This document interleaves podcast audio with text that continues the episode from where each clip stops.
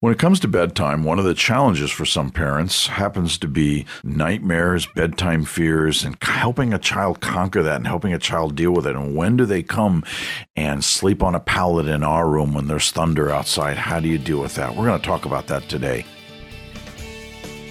You're listening to Parenting on Purpose with Dr. Bob Barnes from Sheridan House Family Ministries.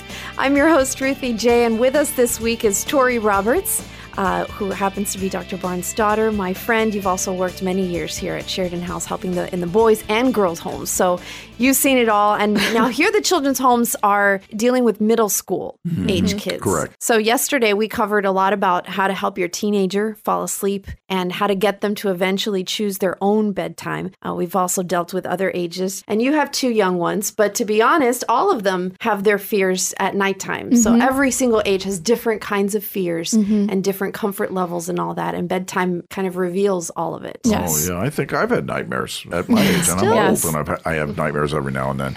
A lot of them has to do with the inappropriate things we're letting them look at before they go to bed or, or process with their brain. Here's one of the things that's been very helpful, and a statement was made by a pastor uh, who actually um, uses one of our offices as uh, John Ellswick that you all know. Mm-hmm. And he said, Have you noticed that the Sheridan House staff that has children are really great parents? Why do you think that is? And I said, I think we got to do the parenting and deal with things like bedtime when it was an objective thing. We were dealing with somebody else's children. Our heart wasn't owned by it. And when we did it professionally, for in Tori's case, almost a decade, when you did that professionally, or I got to do that professionally, and then you have your own children, you understand with your head, not your heart, what's going on here, and you respond with your brain. Hopefully. Yeah, most of the time. Exhaustion plays a part in it too.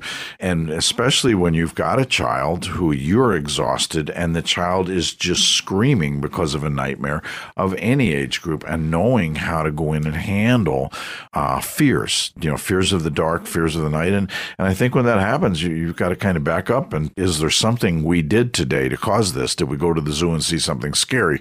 that frightened the child, made a loud noise, whatever it was. And Roby, I don't know if you remember when he was little, he had a terrible fear of thunder. Yes. And uh, thunder. Thunder, yes. And mm-hmm. we could hear him coming down the hall, mm-hmm. man, flying into our the bed. little diaper. Yeah, yeah, yeah.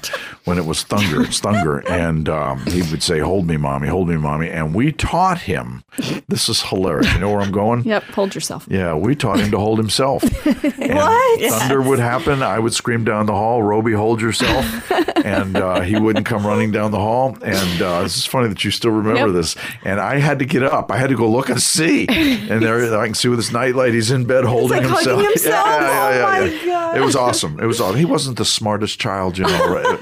It was. A little, we didn't two. pick up until two. later. Like, wow, Dad yes, didn't even want to come down and that's, get That's me. why he has an eye tic to this day. Oh yes, my goodness, it caused him problems. Yes. No, I I think one of the challenges when your children have nightmares one of the things that begins to happen is that for many, crying into the night or whatever, we begin to bring them into our own bed. Mm. And they get used to being in our own bed and they want to be in our own bed.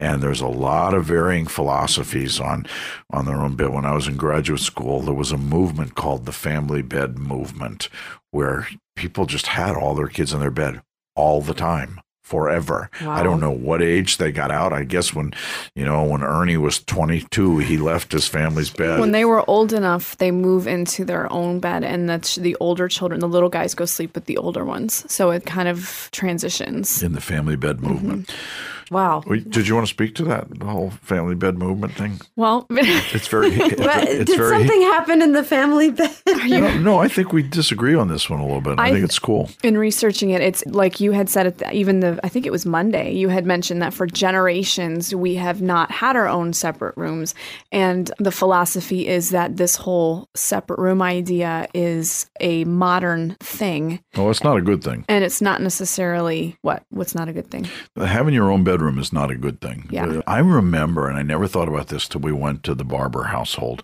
to eat, and it was a huge house, 7,000 square foot house, wow. and uh, just two boys. And with all the bedrooms upstairs, the boys slept in the same room. Mm-hmm. And I remember asking uh, a very wise man, their dad, Anthony, why is that? Because they don't need their own bedroom. Now, they could have had their two bedrooms each. Right. Mm-hmm. They don't need their own bedroom. I want them to grow up learning how to give up space and give up stuff mm-hmm. uh, for the other together because that'll help them be better husbands, mm. learning to Which share. Which is great. Yep. And they're saying that even um, with the whole idea of crying it out, um, I mean, there was an article, I think it was USA Today even, that had talked about that it can even cause um, some moral issues later on because there's a lack of trust sometimes that builds. And anyway, but it it's just the whole family bed movement is the concept that having your own bed is a very modern, you know, mm-hmm. it's not very many generations do it. And we're one of the only countries even today that do it. But when the children are old enough, they will go sleep in their room. And then, you know, the little guys end up sleeping with the older children, you know, and, and then it kind of moves in that direction. Well, well, let's talk about this whole emancipation thing. You know, w- one of the things we do need to talk about is dealing with fears, mm-hmm. bedtime fears and bedtime nightmares. And let's take that on first. And what's and, legit and what is a manipulation. Yeah. And I do need to respond to the screaming from a nightmare. And you know that. And I, when there's a fear, I do need to respond to. And I do need to not just respond to and calm them down, but I need to help them see that it, their fear of something in the closet or the noise, whatever, is not real. I do need to spend time with them. I do need to help them. The goal here is to help them conquer these fears eventually on their own. The goal here is to give them the tools to think through, pray through. Mm-hmm. Uh, understanding that you have the ability to deal with this. If you really think you can't, call me. Um, and then when my child comes and says, um, Daddy, I had a bad dream last night. You didn't call me. No, I, I, I had a bad dream and, and I did okay. I did okay. And that's mm. when we need to mm. go crazy and go, you, that is awesome. I mean, you know, you can call me if you need to, but when you don't really need to and you think you can deal with it yourself, that's wonderful. You and Jesus got through this mm-hmm. together. We've actually started, our three year old has had um, just consistent nightmares. Um, and I think it's related to growing. I mean, I think that their minds just start getting active. And I don't know that he can distinguish a vivid dream. And I think the vivid dreams scare him. Like, I'm not mm. sure that he's mm. actually having night. I mean, he has had some night terrors. He's woken up in a cold sweat. Mm. But um, what we've started doing is his light, I've, I've set up a light in his room. It's got a little blue light in it. So it's more like a night light and it's on a timer. And if he can stay in his bed and not get out of his bed, then he earns a reward in the morning. Um, where he gets, you know, it's something silly like I put a, a yogurt in the in the freezer and he gets a yogurt popsicle or something like that. But it's a reward. So um, there are and with nights. you, it would be healthy. I the, the yogurt popsicle would not work for me. But for you, or Tori, chocolate milk. For him, he gets chocolate okay, milk. Okay, okay, you're getting there. Now. you and your healthy. I guess that's why you're in good shape, and I'm sitting here blobbing in my chair. But that's all right. no one can see. But it's, he doesn't good. know. He thinks it's a popsicle. So you know, the three year old mind. I get up and get a popsicle. It's a big deal. Yeah, yeah. Um, there's been you know a couple nights where in a row that he's gotten stayed in bed till his little timer, the light has gone off, and he knows he can come into mommy and daddy's room. Um, and he's just very proud of himself. You know, I'm a big boy. I, you know, I was so able. So, what to, time does the timer go off for the light? Six thirty in the morning. Mm-hmm. Oh, so it's all night light. It's all night. It's on awesome. all night. This now, is awesome. But he doesn't make it. There's a lot of nights that he doesn't make it. But for us, it's he doesn't earn a consequence when he comes in because he is legitimately afraid. Mm-hmm. Mm-hmm. But um, it's the reward of the morning when he makes it, and he gets very proud. I was a big boy last night. I stayed in my bed the whole night long. That's a great plan. And um, but you know, la- you even last night, goals. Yes. And you gave him the not only the goal, but something he can succeed mm-hmm. at. And when he doesn't succeed, it's okay. It's okay. Tomorrow's another day. Yep. Yeah, because he is three. He is three. I mean, he comes in and bless his heart, tears streaming down his face, and he's, you know, daddy makes him a little pallet on the floor sometimes. Awesome. And, but yeah, the goal is there.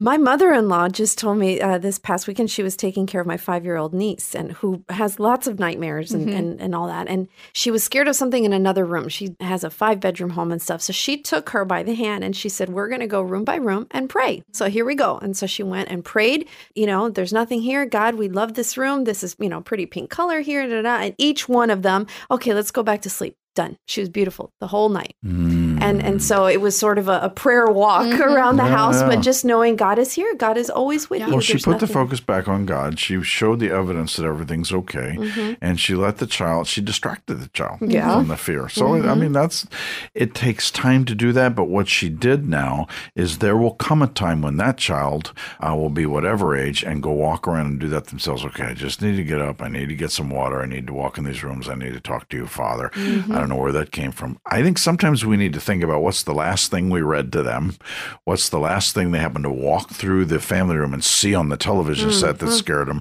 What are some of the things that are in these little minds that they're not ready to deal with and pop back up during the day? Or, or did they hear mommy and daddy yelling and screaming at each other and that terrifies them when they go to bed? Their minds process differently than ours do and they get very, very fearful. And mm-hmm. so we need to respond to it, but the goal is to also teach them how to respond to it. And a lot of this stuff also happens with blending families, like you mentioned earlier this week, where, you know, I came in as a brand new mom and here are all these kids. And so we had a lot of the whole family bed. And me coming from so many years singleness, I was like, okay, sleeping with kids in yeah. the bed is not fun now when there's you're not a child on my it. head. I'm yeah. not sure how this happened. like she punches. How does that happen? You know? and they're glued to my body. Yeah. yeah. I'm like, I'm sweaty and it's not fun. And I have to work tomorrow and they need to go to school.